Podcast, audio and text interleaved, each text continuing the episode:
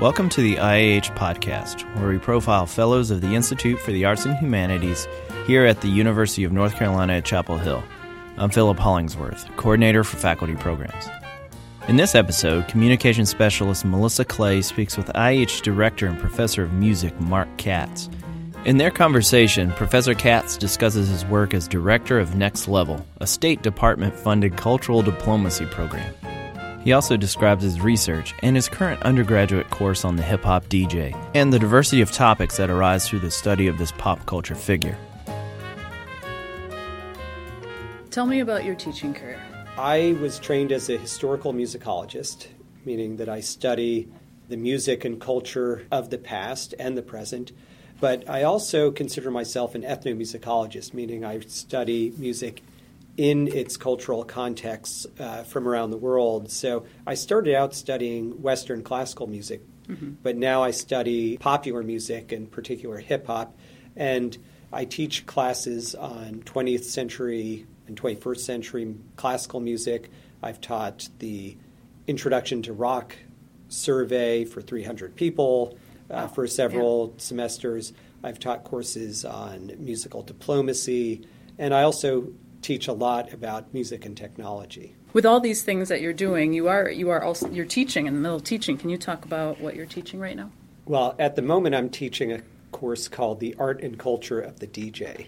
It's something I always announce somewhat sheepishly because I imagine the response that people might have. Tell us about it. something like, uh, "Why are you teaching a college course on DJs? Why is that useful to know about?"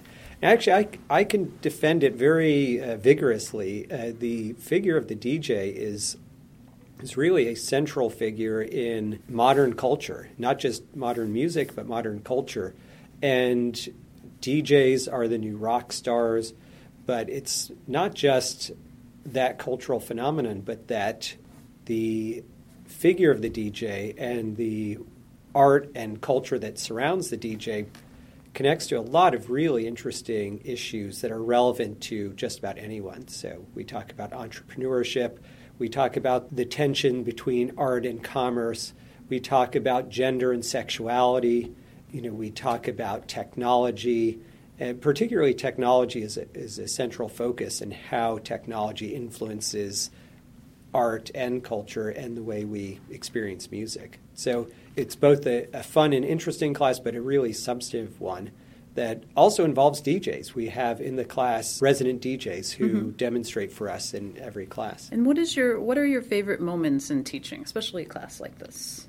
Well, I had a great moment just yesterday, in fact. I asked the students who like to go out dancing to reflect on the experience of being in a room, often with strangers, dancing to music that is being overseen by this often shadowy figure in the corner known as a DJ. Well, I would never think of it that way, but yeah, that's exactly it. Yeah. It turns out to be a very profound and complex experience that many of them have.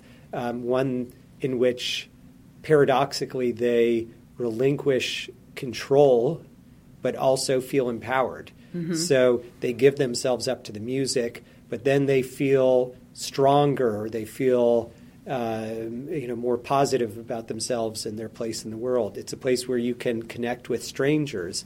Uh, it's a place where you can have an experience sort of outside yourself and have a kind of a collective experience. Mm-hmm. Um, and so there are some some really interesting connections to rituals that exist in all sorts of cultures and to all different kinds of communal experiences. So it was a really powerful but also fun moment to talk about these experiences with the students and I could just see them all lighting up and thinking about experiences that they already had had but thinking of them in a new way. With all the work that you do also oh we, we didn't get to next level please talk a little bit about about your work there because you know you teach music, um, you're teaching about the art and culture of the DJ, and then you have this other organization, Next Level. So, one of the hats I wear is as director of Next Level, and Next Level is a program that is funded by the United States Department of State and is a cultural diplomacy program. It's in the same lineage as the Jazz Ambassadors program that sent Dizzy Gillespie and Louis Armstrong and Dave Brubeck around the world in the 50s and 60s. So I'm really proud of that, that lineage that I'm a part of. And Next Level, though, is uh, updated for the 21st century and it focuses on hip hop, which happens to be the area of my research. As director, I'm actually running a, a small organization that is not a scholarly endeavor, but in fact is meant to connect people from different cultures, connect Americans with, with young people around the world. And the way it works is that we send teams of American hip hop artists to countries around the world to work with underserved communities and to promote positive and constructive self expression, violence and conflict reduction, mm-hmm. entrepreneurship, and really to address a lot of uh, social challenges young people in those communities face. And music turns out to be a wonderful way to do that because what we found is that music in general and hip hop in particular acts as a bridge. So we can go to a place where we have nothing else in common with the young people there except for hip hop. We may not speak the same language, we may be of different races, ethnicities, uh, religions, mm-hmm. socioeconomic backgrounds, and so on, but we can sit down with them and make music together, and in really just a few minutes, we feel a connection that you cannot find or not establish in, in many other ways that will then set the stage for some really uh, deep and meaningful interactions. And when we leave, just two weeks later, uh, we feel like we've known each other forever and we feel uh, like we have these strong connections and we learn from each other. Mm-hmm. This is not, we're not missionaries, we're not exporting culture. We are connecting with communities and with young people who already know and love hip hop and want to share. And we always come back having learned as much as we've taught. So recently you were in Honduras and uh, in a country that is steeped in gang violence and immigration issues and what was that like so we just returned from honduras and before that el salvador and mm-hmm. these uh, two countries right now are among the most violent in the world uh, el salvador has the highest per capita murder rate in the world outside of a an active war zone and both, as you say, are are really riven by gang violence. It's interesting and, and tragic because the gang violence has been facilitated by the U.S., and that's because the U.S. played a part in the civil war in El Salvador, and uh, which drove a lot of young people out of the country and into the U.S. And then the U.S. deported a lot of a lot of these people back to Honduras to and right. to El Salvador to countries that they actually didn't really know, and deported um, some of the, the most violent people who had uh, um, immigrants or migrants who had come here, and they took root in a place where they didn't really have strong connections, and the violence got worse. So it's a very complex dynamic that I'm walking into because I represent the United States, I represent the United States government right. that is not always uh, viewed positively in these countries. Mm-hmm. Yet I also represent, and the team that I work with represents what is considered the very best of the United States, which is its culture and the culture that comes from the African American and Latino communities. Mm-hmm. And so it's a very interesting dynamic. I actually talked with someone, asked someone this question, mm-hmm. a rapper in Honduras, what he made of this. And he said, Well, you know, I, I can separate the cultural and the political. Politically, I have issues with the United States. But culturally, you and the group that you've brought are my brothers and sisters. Mm-hmm. And I want to work with you. I love working with you. I feel a connection, a strong connection to you. And uh, someone else that I interviewed said, well, this is a great sign. This is what you should be doing. This is what the, this is what the, the, the, U.S. government should be doing, supporting yes. hip hop. So I go in with some trepidation in uh, in countries uh, like that, and, or actually in every country we go to, because mm-hmm. every country in the world has some history with the United States. Right. Some yeah. of it is positive, some of it's not. Mm-hmm. So I think what we need to do is go in um, with humility and with uh, with open minds and being willing to to learn as much as teach, as I mentioned before. So, when you're not flying around to various countries and teaching classes and directing to organizations, when and what does rest look like for you? Sorry, what is that word you mentioned? rest? Uh, let me look it up. Uh, no, actually, this is something that, that, that has been a challenge for me, and I know it's a challenge for a lot of my colleagues. I love to read, just like all academics, but the sad thing is that many of us read a huge amount, but not for pleasure.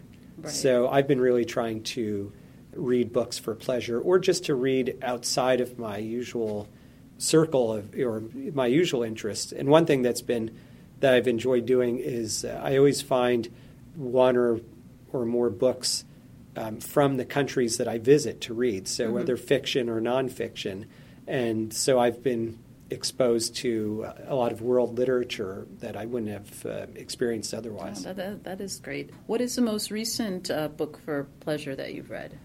I just finished a book called Enrique's Journey, um, which I suppose, again, I'm uh, multitasking. It was for pleasure and for work at the same time. so it was about, it was connected with my trip to Honduras. Mm-hmm. Um, and it was a Pulitzer Prize winning book that chronicled the journey of a teenage boy named Enrique who left Honduras to come to the United States to reunite with his mother, who had left many years before to make money to send back and with the hopes of bring, reuniting the family at some, at some future date. And it's really just gut wrenching to read what he had to go through to get to the U.S. And these stories often end in tragedy. Many migrants die along the way, and then when they get to those who get to the U.S., often don't have happy reunions because there's so much tension and stress. I enjoyed the book, but it's uh, but it's also given me a, a greater empathy and sympathy uh, and understanding for the plight of migrants. And there are a lot of migrants from El Salvador and Honduras in North Carolina, and we see them all the time. They, though they tend to be somewhat invisible to us because mm-hmm. they're they're not necessarily at the university or uh, or in our, in our neighborhoods, but they are an important part of of our state and so that's been you know that was a, a really good book that I, I recently read because you teach music and especially the class you're teaching right now, what are some of your favorite hip hop artists? Well, you know, a lot of it again, you know, it's it seems like everything revolves around work, but I take great pleasure in it. Working with some of the artists uh, with Next Level, I've explored their music. Mm-hmm. So for example, there's an amazing woman named Medusa who is a rapper and also called an MC mm-hmm. from LA. And I worked with her in El Salvador, and she is a fantastic performer and artist. And so I've really been enjoying her work recently. Right. She's uh, not not on the radio all the time. She's a kind of a mm-hmm. underground legend. What is um, it about her performance that moves you? Her incredible power the power of her voice and the intensity of her expression. She came out uh, in a performance um, that we had in El Salvador wearing face paint, like uh, almost like a warrior mm-hmm. paint. And she came out and stood straight up and looked into the sky and belted this, you know, amazing, just a single note and commanded everyone's attention she's also a dancer too, so she moves really well, and so it's really that passion mm-hmm. and intensity that I appreciate. And so it was a great sort of honor for me to get to know her too. Uh, a pretty rough childhood, or actually life that she's led, but she's but she's kind of conquered her demons through music. Mm. But um, so there's a respect from where she's come from to where she is now. Too. That's right. Yeah. She uh, she's she deserves and commands respect, mm-hmm. and uh, mm-hmm. but she's a but she's also fun to be around. You mm-hmm. know, it's uh, it's I've enjoyed listening to her her music too. But you know, I love I really love a lot of different kinds of music. Uh, my favorite composers is Franz Schubert, Viennese composer who lived in the early 19th century. I love uh, indie rock music. I like heavy metal. I like Mexican hardcore rap. You know, um, you know. So so I, I, I like to dabble. Mm-hmm. You know, it's it, I take great pleasure in in uh, sampling music from everywhere. Mark, thank you so much for your time. It's been a pleasure talking to you. Well, thanks. I enjoyed talking with you too. Check back at iah.unc.edu for the latest news on our fellows and upcoming events at Hyde Hall. You can find all our episodes of the podcast on our website, as well as iTunes, SoundCloud, and Stitcher. Please like us on Facebook and follow us on Twitter at IAH underscore UNC.